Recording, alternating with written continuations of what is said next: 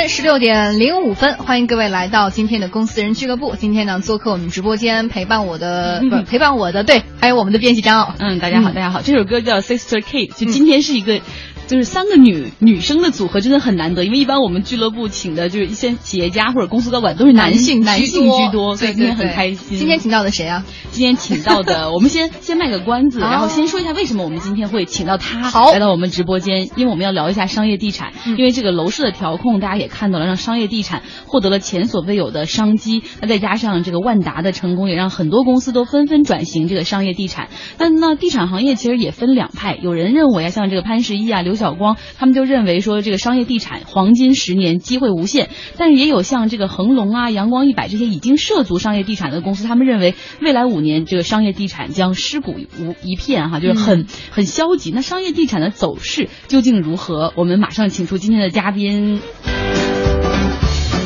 来给大家介绍一下，呃，北京银泰置业有限公司总经理尹筱周女士，欢迎欢迎。Hello， 大家好，中央人民广播电台经济之声的各位听众朋友，大家好，呃、我是尹筱周啊。一听声音就是很甜美的一个声音，而且非常有气质啊。气质，我们的各位听众，对对 对, 对，可以去我们的那个微博上看，你放照片了吗？放照片，放照片啊！谢谢大家，千万不要去听他们忽悠，不要去看，毁坏我的是那个在你们心目中的形象了。咱们先来给大家呃稍微简短的介绍一下。啊啊，尹总哈，尹筱周他呢是毕业于清华大学建筑系，毕业之后呢创办了自己的设计公司，零二年加入了中国银泰集团，全盘操作北京银泰中心项目。这个项目在北京的国贸地区非常地段非常好。对对对，二零一三年八月一号呢，他就开始担任北京银泰置业有限公司的总经理，负责北京银泰中心的运营管理，并且参与成都银泰中心的前期规划设计与品牌营销。现在这个成都银泰中心应该。成为，呃，尹总的另外一个心头宝了哈。嗯啊、呃，我跟稍微那个更正一下，我是零八年在奥运前交付了北京银泰中心这个项目，我是负责开发的。嗯、然后说我就去集团的另外一个地产公司做了其他的一些开发。实际上我是去年下半年又回来做银泰中心的总经理，但是这一次这一轮我回来是做运营的，嗯、所以我经历了设计，然后开发还有运营这三个不同的阶段，很有意思。哦、对，等于再回来之后手头的活就更多了嘛，而且对这个项目了解就更深入了。呃啊、哦，当然就是有点舍不得，就特别想把这个项目一路的都像养孩子一样养大那种感觉，可能是女性特有的那种感受吧。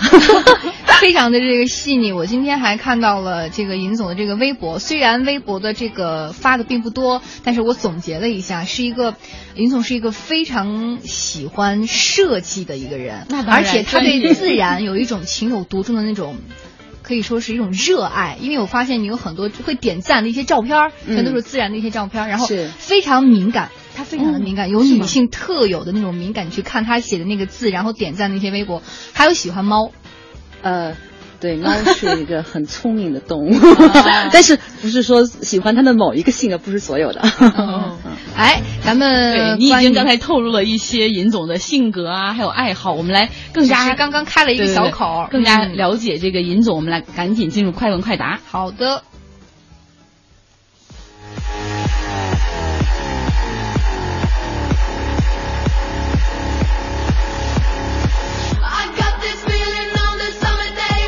嗯，随着这段熟悉的音乐，大家也知道我们马上进入到今天的快问快答环节了。那么在这几分钟的时间呢，我们会有很多的问题抛出，也希望尹总能够迅速马上的用你的第一直觉来回答我们，好吗？来，第一个问题，呃，银泰的工作氛围现在怎么样？还有大家在公司当中会如何的称呼彼此，尤其是称呼您，会叫尹总吗？像我们这么称呼吗？呃，我是比较习惯于呃，就是三种称呼。呃，老板呢叫我小尹，因为我很小的时候就很年轻的时候就加入银泰啊，就是黑发人变白发人了，现在都没有、啊。然后那个呃，老外一般都叫我 Catherine， 因为我的、呃、中文尹筱周他们不太会发音啊。嗯、然后员就是员工，当然上班都叫尹总，我也不是很喜欢叫，但大家都习惯了这么叫。然后我的朋友叫我筱周。哦，因为妈妈姓周，所以就是尹是父亲的姓，两个父母的姓之间加了个小字。嗯，而且很喜欢你那个小字，对，那个小字很特别。对对对，竹子嫩竹子的意思，嗯，嗯是比较有生生生命力、生机的意思。因为我生在春天，呃，白羊座。哦，对，跟我们很搭。我是狮子座，我是水瓶座。然后第二个问题，您是工作狂吗？每天工作多少小时？我们猜测您是。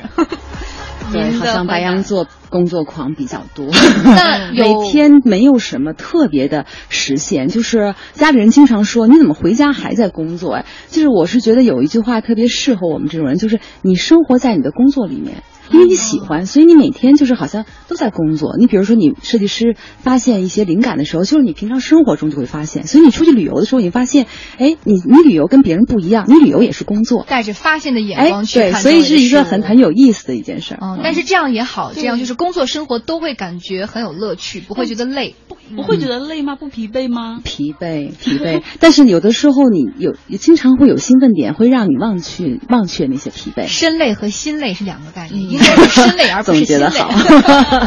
来，第三个问题，说那哎，刚刚我们也说了，说嗯，这个问题问的有点多余，叫如何平衡工作与生活？您都已经把它合二为一了哈，那就问下一个问题吧。最近世界杯是球迷吗？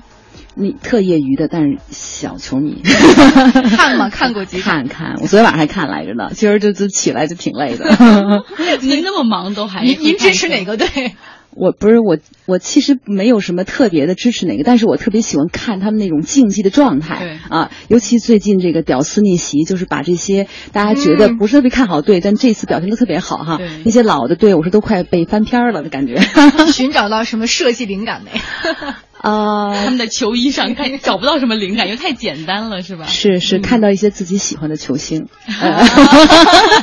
喜欢帅哥。我们我看知道您刚才就是说，昨天也是跟我刚才在外面也是跟我说，您去看话剧，其实话剧也是你的平时一个放松的一个方式，嗯，是音乐还有话剧。我经常是那个大剧，我是大剧院的那个特别好的那个殿堂会员，呃，对，就是经常自己花钱去买票看的，嗯，而且是买那种比较好的座位的票。然后如果特别累的时候，有时候就。就去看个演出，有时候票那个就是可能不知道有没有，就是因为你的时间，你可能到时候就买了票就废了，所以经常是就即兴的，觉得有时间就直接扎到那大剧院门口，然后看看有什么票，嗯，啊，或者有的时候没票就截一张那个二手票，我也经常等过二手票。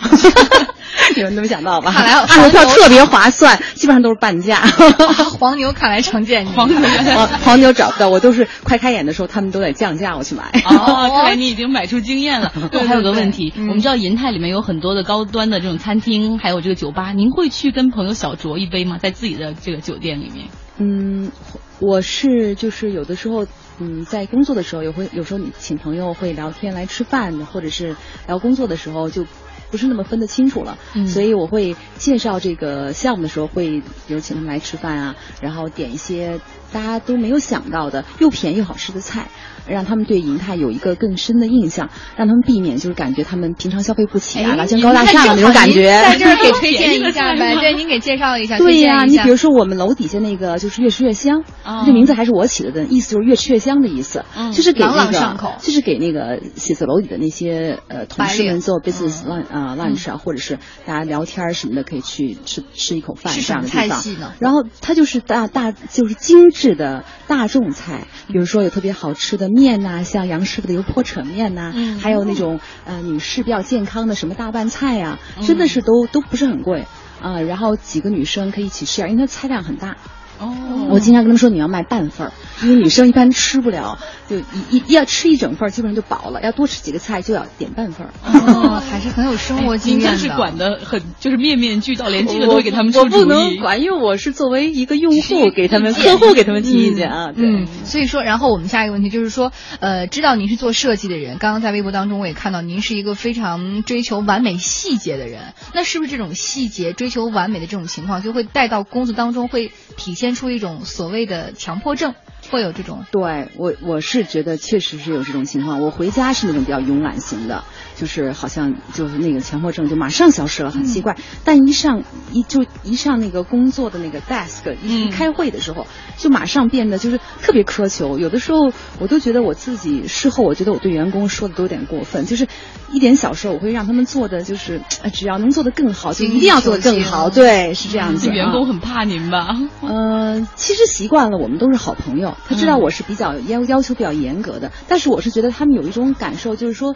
如果大家做好了一件事情，他们会觉得很 rewarding， 就是很有那种成就感。嗯、成就感对、嗯，所以他们也就是会享受这一刻。嗯，哦、过程虽然痛苦，但结果最终还是让人喜悦的。对，嗯、对来下一个问题，奥姐，您过去是专注在设计方面，比如像银泰都是您就是负责主设计的，嗯、那现在呢又再回到银泰，现在有负责比如呃品牌管理啊、市场销售，甚至这个酒店的管控，这种变化我觉得还是很大的。那挑战大吗？您的压力大吗？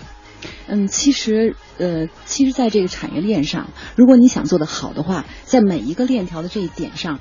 嗯，都是需要你对整个链条熟悉的。所以即便我当时做设计的时候，我觉得我对市场也很也也很专注的去看、嗯、所以我在开发的时候我能定位产品然后把它卖掉，所以好像你就跨界做了销售，但实际上你在做产品的时候你就关注了这个市场。那么实际上你在做开发的时候，你如果是一个持有型的物业，你肯定要奔着将来能够赚钱能长期长期的这种呃能够运营的这样的呃或者是能够保值升值的这个状态去做。所以你那时候你也关注了运营，只不过就是你只是看见猪跑没吃过猪肉。现在呢等于自己过来做运营了，发现运营呢也是很有细节，很要求就是特别特别细，但是其实也蛮有趣味的，也蛮有挑战性的。我喜欢做有挑战性的工作。嗯，白羊座。对，我记得以前 I B M 他们在进行销售的时候要群狼战术，就是各个环节都派一个精英，然后几个人一起来拿下一个项目。那银泰派您一个人就够了。哦，我觉得是团队。我经常以前我们开发的时候，我们都没做过，这银泰中心对我们来讲都是第一次，包括我们的企业。所以我经常有一句话就说，我们是一一在在做。做一部没有大腕儿的大片儿。主要是靠这个团队的团队的能力，团队的力量还是很重要，很重要。我觉得像沈总应该，就沈国军，也就是这个银泰的老总，他应该很欣慰吧？有您这样的手下，一个人可以抵千军万马。哦，这不能怎么说。我觉得，我觉得要反过来说，是嗯，我觉得是沈总他很有眼光，他他知道怎么去用人。嗯嗯，眼光方分两部分，一部分是用人，另外一个他的眼光很有前瞻性，他总是在这个市场还没有完全全露出这个格局，但是有端倪的时候，他会比别的企业早一点发现这个先机，这个对于企业来讲是非常非常重要的。对，领头人应该具备这样敏锐的前瞻性。对对对 对, 对, 对、嗯、他前两天说了一个话，他说也许我会比马云更成功。哦，那这个也许会在什么领域？哦、他, 他指的是他指的是某一某一点在，是说跟那个，是说银泰的这个帝国会比马云，是跟那个王健林打打赌的那那件事情上，是不是？嗯、对, 对, 对，讲的是那件事情。哦，嗯嗯，完了，我断章取义还没嗯，他说的是，就是我们实际上是因为前前前段时间那个新闻不是报了吗？在我们香港那个上呃银泰商业上市公司，嗯啊、呃、马云的阿里他们注资成为我们的股东了嘛，所以我们就等于是一个，就是我们是个地面部队，因为我们开实体店的，然后他们相当于在空中，我们是这样的，就是如虎添翼的，我们是这个，哎，对对对，两个两空中的和地面的对接上了，就是所谓的这个线上和线下等于是接上了，嗯，所以这是给我们这个商业带来的新的升级。嗯，它指的赢是指这一点。嗯，如果但是这种赢，我觉得还是每一个要促成这种双赢的这个领头者都要具有这种能力和眼光，否则他也不会。会选择马云，马云不会选择他，一样的， 对, 对吧？对，这两个当然企业家之间，他们也要彼此欣赏，他们要有共同的这个价值观、世界观、人生观，要比较一致，才能够走得长远。嗯，嗯那在你眼中，徐呃沈总他除了说有这种独到的眼光、用人眼光以及对未来这种格局判断的眼光之外，您觉得他用几个词、关键词来形容他的话，您会选择哪几个词语？呃，他是一个非常典型的哲商，嗯，哦，非常专注在商业里面，是吗？非常努力。呃，另外一个，我认为，嗯，沈总本人的学习能力特别强，嗯啊，呃，就是他对互联网的理解，我甚至觉得超过很多互联网公司的人。哎、你你觉得哪一点是特有这种超过的这种意味在？你是看到了什么？比如说，在很多就是商超在封杀互联网的时候，他甚至把那个呃，就是网络铺到这个互联网呃，铺铺到铺到店面里，让那个顾客你可以不在我这。这儿买，你可以在我这儿试，你在别的地方买我不在意，就这种很开放的心态。对，我觉得是开放性的思维、嗯、是对这个现在的企业家是很重要。另外一个勇于挑战自我、嗯、就是呃你在成绩面前你能够正确的看待自己，能够看到自己的不足，能够从自己的这个业绩的中血中跳出来，这个对未来的危机有一个前瞻性的认识，未雨绸缪，这个也是很重要的。嗯，好，我本来想问个小八卦，但是想想你能不能待会儿我们快答了成慢问慢答了好吗？嗯、私底下再问。对对。好，那我们待会儿切入正题哈，换首曲子你再八卦。嗯、边换边八卦，就先八卦一个，因为就是还是沈总的问题，因为我们知道他、哎、他太太其实也很美，也之前是算是娱在娱乐圈里待过一段时间，演过一些影视剧。其实像他这种呃，然后现在是像算是京城比较名媛吧，其实像这种跨界的组合，是不是也会给银泰带来一些不同的东西？至少在比如银泰中心的经营上面，呃，因为会有更多的人脉，会带来更多的客源。你这问题问的，你事先都没跟我打招呼，这种问题在我们企业是不不能谈的。不过我我是沈沈泰的好朋友，也是啊，嗯、我我很喜欢他，他也是白羊座，嗯，嗯非常直率的一个人。他现在负责我们的这个奢侈品管理公司裕盛，嗯。哦啊，对，合适，嗯，非常恰当的一个位置，对对，嗯、所以我说我们老板也会用人嘛，对，一个懂时尚的这个贤内助来管奢侈品这一块，应该是还是将来能够焕发新的生机哈。然后言归正传，咱们开始说说这个商业地产，奥姐，你继续你的商业地产话题。嗯、对对对，这还是我们今天主题，但我觉得之前聊得很很开心哈、嗯嗯。我们开始聊点严肃的话题了。其实过去我们看到有这个住宅的黄金发展十年，那现在商业地产还在它的这个黄金发展期吗？或者说这个通道真的有十年？这个黄金期真的有十年这么长吗？对，而且我们看到现在很多的商业地产已经转了，有有些人是说我继续深耕细作去寻找一个新的突破口，还有的商业地产现在说我直接玩跨界，比如说去搞什么这种旅游啊，或者是医疗啊、养老啊、地产等等。那您觉得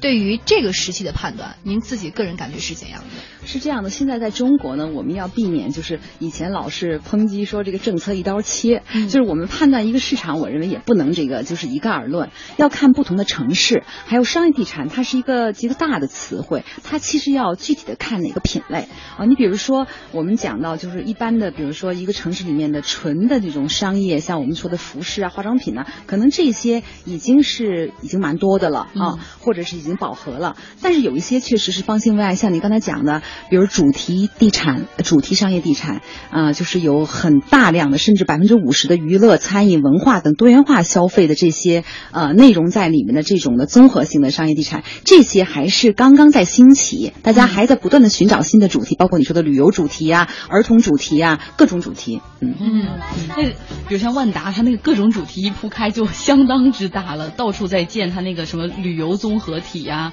还有什么乐园呐、啊、之类的。是，其实我们在谈到这个主题商业地产的时候呢，就是我觉得要避免一些就是比较大而空的现象。嗯，就是你要做的话呢，一定要在这个这个下面去深耕细作啊，因为好像这个概念大家都听得懂，但是真正的执行下来之后，你会发现不同的，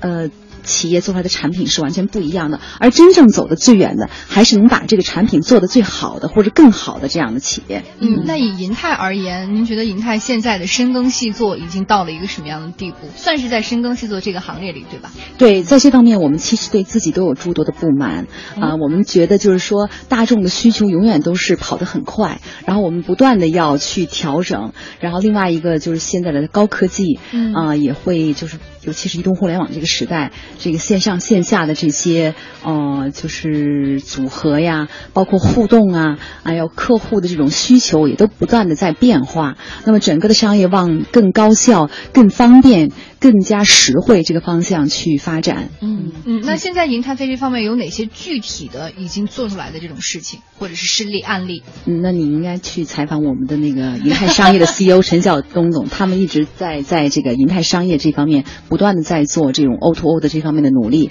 而且自从我们跟马云合作之后，其实我们觉得在这个板块，在商业地产这个板块，我们应该是能够又拿到新一轮的先机。嗯，哦，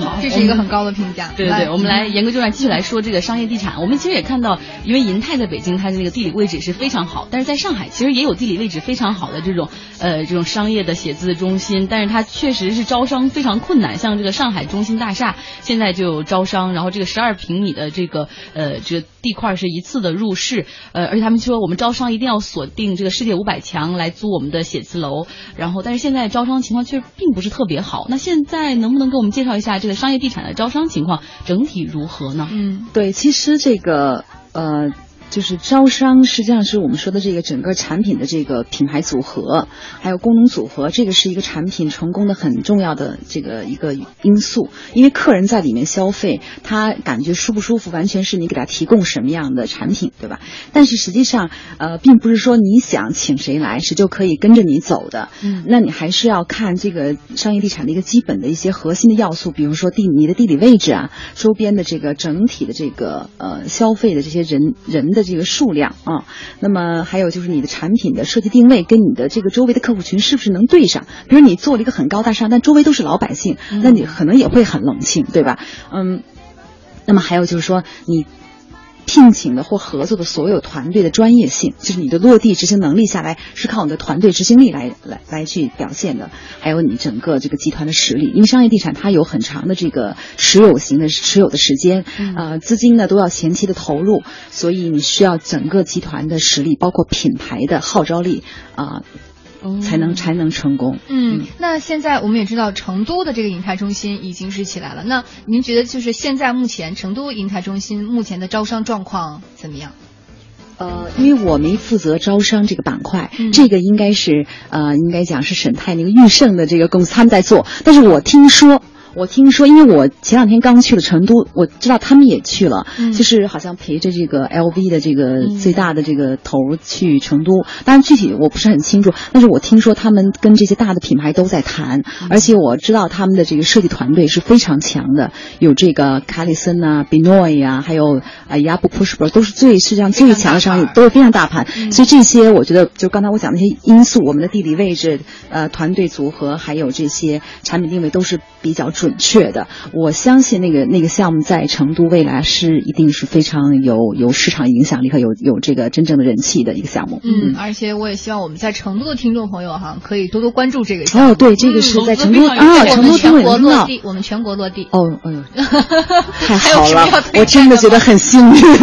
我应该替成都做一把广告，成都银泰中心已经做广告了。好，呃，由于这个时间关系啊，我们稍后将为大家先送出一段广告，广告之后我们继续。来和做客直播间的北京银泰置业有限公司总经理尹筱周和大家一起聊一聊。展厅照明定制专家欧度照明零二零三九九三五九八八。我是赵薇，厨房电器我选万和，热水器我更选万和。联邦三十年中国好家具，联邦家私中国家具领导品牌。我是贾雯丽，装修就选美图仕，由底到面都放心，美图仕漆。斯蒂罗兰家居，全球时尚家居风向标。斯蒂罗兰深露达卫浴三十六年创新科技，只为舒适沐浴体验，我们用心让您放心，买卫浴就选深露达，深露达卫浴。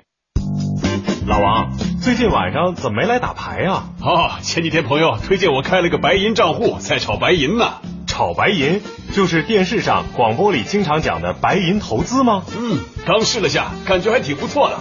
最主要是啊，二十二个小时交易，晚上也可以操作，当天买当天就能卖，一晚上可以操作很多次，我去玩一玩啊！比打牌还有意思，怎么玩啊？简单，你发个短信八八七到幺二幺幺四就能免费咨询。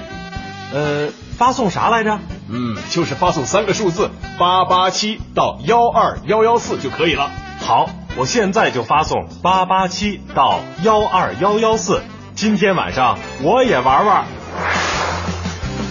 请尽快编辑八八七发送到幺二幺幺四，免费领取银天下投资资讯，一条短信为您寻找八小时以外的机会。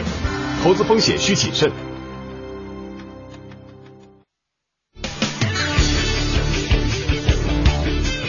汇聚高大上，提供精准稳。央广交易实况听众俱乐部，打造投资爱好者的第一阵地。独家资讯、个股预警、在线整股、主播互动，不注册不收费。Q Q 搜索服务号八零零零六三零三九八零零零六三零三九，点击加入。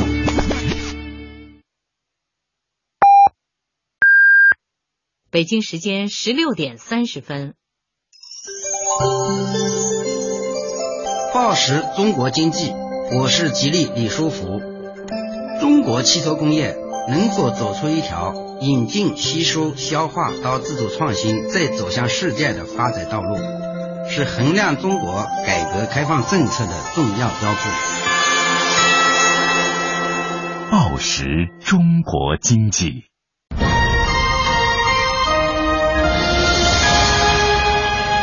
经济之声。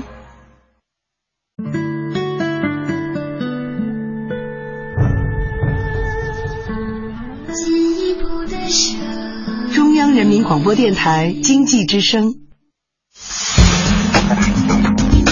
一起来吐槽职场上的勾心斗角，生活中的一地鸡毛。当然也欢迎您分享自己的喜悦、幸福、成绩、收获。每天十六点，天下公司公司人说。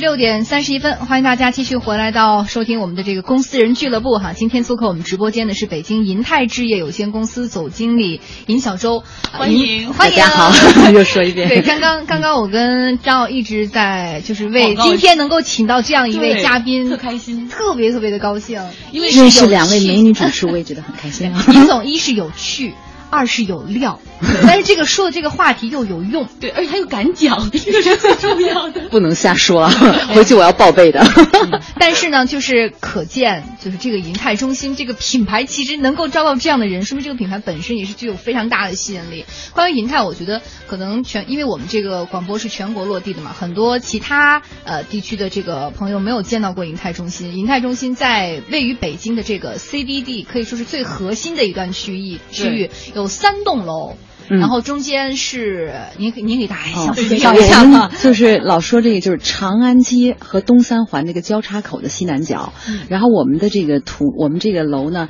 在平面上看是一个品。是一个品字，品味的品字，嗯哦，然后在立面上看的是一个大山的山字，中间是一个中央主楼，里面有酒店和公寓，两边是两栋写字楼，底盘呢是所有的配套的商业呀、娱乐呀、酒吧呀这些公共设施，嗯，嗯然后我们的主楼的顶上也有一些公共设施，比如有餐厅啊，有酒店大堂啊，还有一个呃会议什么的空间。然后关于主楼这个造型是一个灯笼的造型，很多人当时就是看到这个造型的时候觉得哇，这是一个非常棒的这个。一个想法，第一个是这个灯笼造型体现了中国的特色，第二个展现了一种这种全球宏大的视野，就非常有意味，嗯，意味深长，嗯，而且北京银泰中心到底有多牛？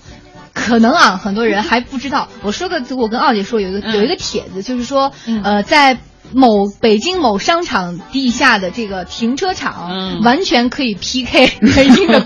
车展、国际车展，豪车一片。这个商场就是银泰中心，而且他们这都是业主的车，不是说来逛商场的人的车。因为我们知道银泰它中心有两个公寓，嗯、是非常高端的公寓，嗯、有多高端？就是很多名社会的名流都住在那儿，比如杨澜，我以前就去那个地方吃饭的时候遇到过他，他住在那儿。而且在这儿我要强呃。强烈的邀请张奥同学来说一说八卦，你对你八卦一下你那天误入到这个公寓当中的这个感受，给大家详细的介绍一下。对，然后再说刚才我还没说完，就那个章子怡当年想买这个房子都没凑够首付，但是特喜欢这个这个楼盘，这就八卦了。我觉得 你, 你怎么知道人家没凑够首付？他是记者呀。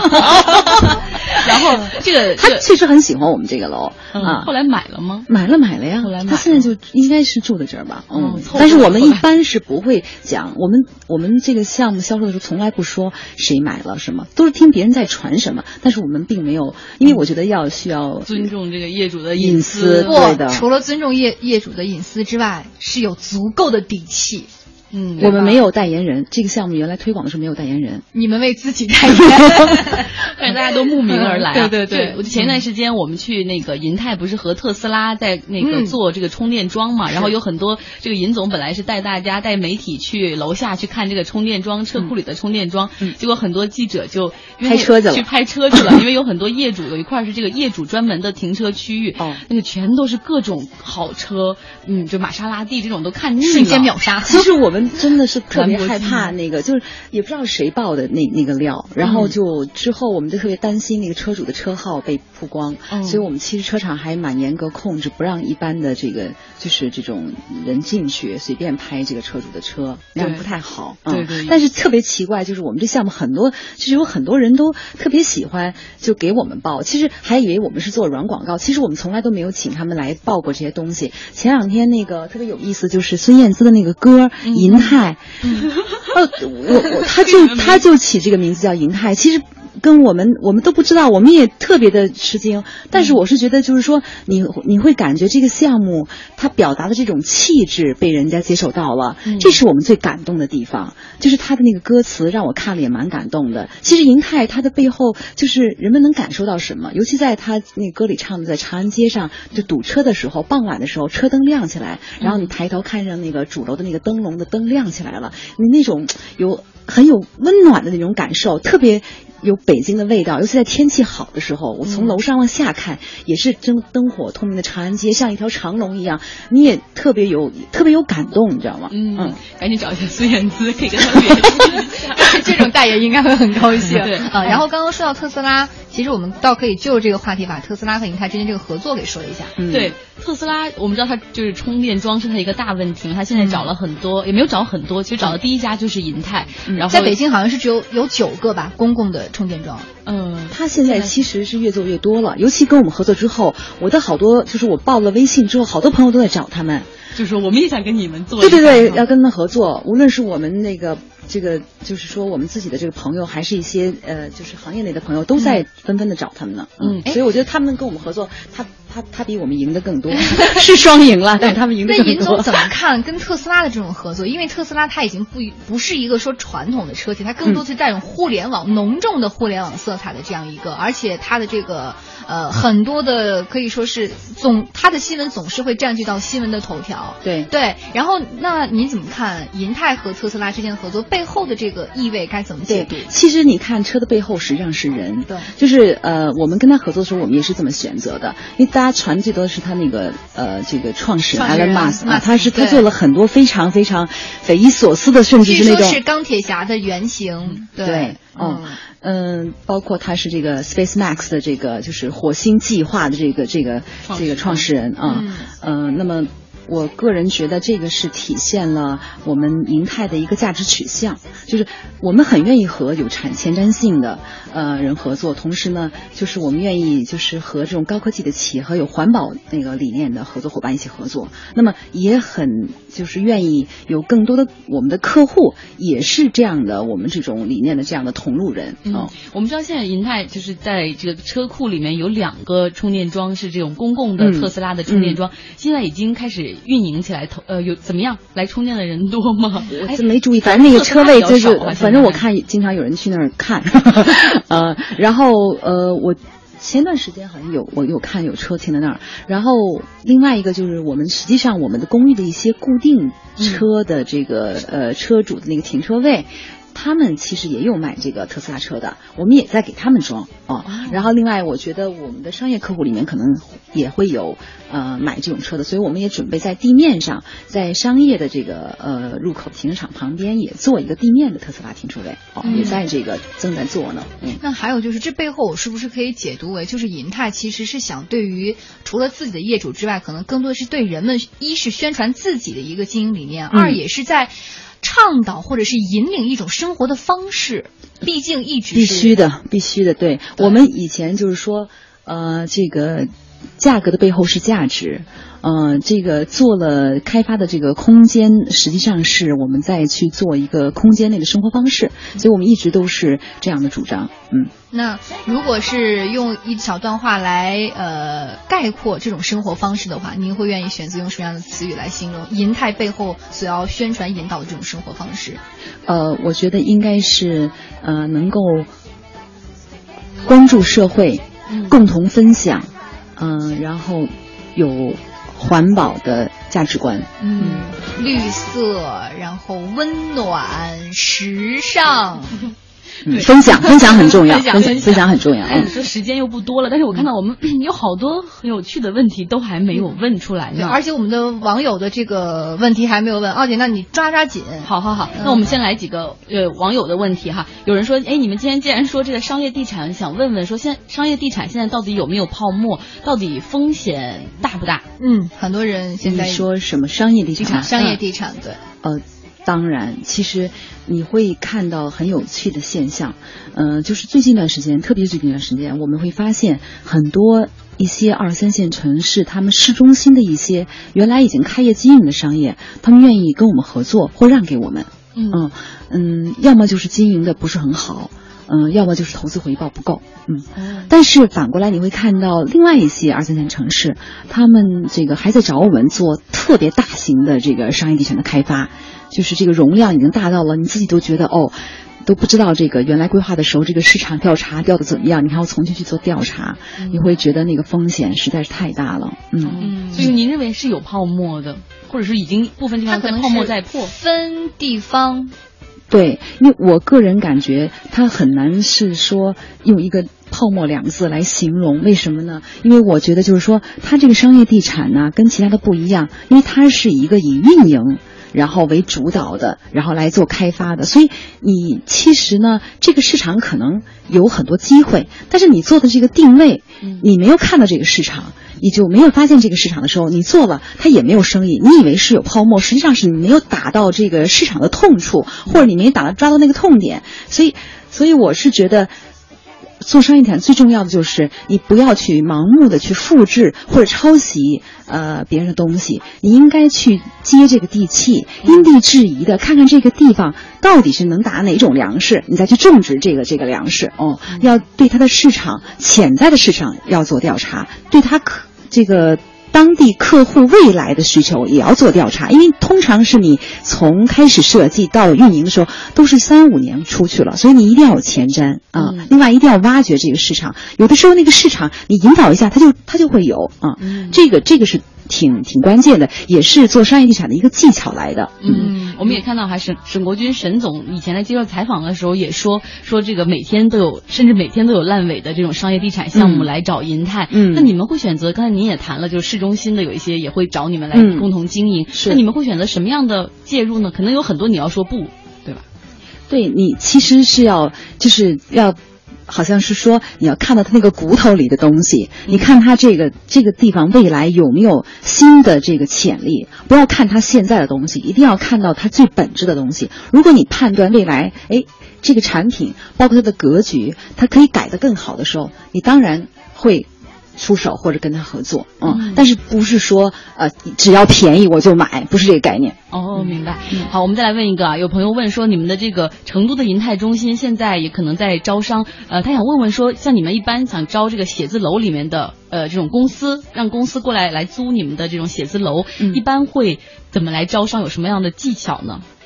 哦，你说写字楼的招商，写字楼的招商、哦。我们这个银泰中心这个写字楼实际上是，呃，在北京市算租的是比较贵的，嗯，主要它地理位置，我们跟国贸应该是共同被认为北京写字楼最贵的这个地区哦、嗯。那我觉得就是说，你首先还是要有一个自己比较清晰的产品定位，你的方向是什么，你自己要明白，然后你自己主动的去找在这个行业里面引领的一些大的企业，可能先把一两个领头羊牵进来，然后对，有有就会跟了，是这样的。嗯，也是会。我们叫 anchor， 就是叫锚的效应，就是 anchor， 就是主商场叫主力店，呃，这个外国人把它叫做 anchor。嗯，对。哎呀，时间就到了，真是不想说再见了。对，但是最后一段话，我是觉得，呃，很多人对于商业地产也好，会有很多的疑惑以及个人的一个这种对未来的这种犹豫。但是我倒是觉得，如果你在看不清自己目前所处的状况的时候，倒可以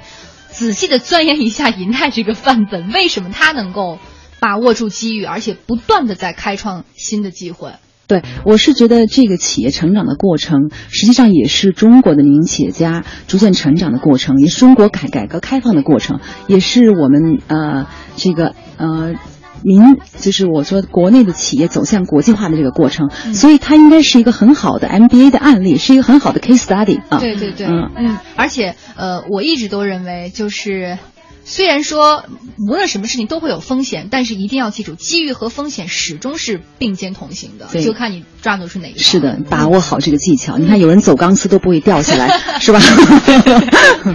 呃，好，这一时段也要非常感谢大家收听我们的公司人俱乐部，同时呢，也要感谢今天我们的尹筱周女士哈，呃，非常有趣，然后有趣有用有料的跟我们说了很多的这个话题。再次感谢两位美女主持，感谢听众观、啊嗯、哦，那是你要。请的话我就会来，不过要跟公司打招呼。那我们期待下次见面。谢谢。好，呃，北京时间十六点四十五分，在一段广告之后，经济之声天下公司直播继续。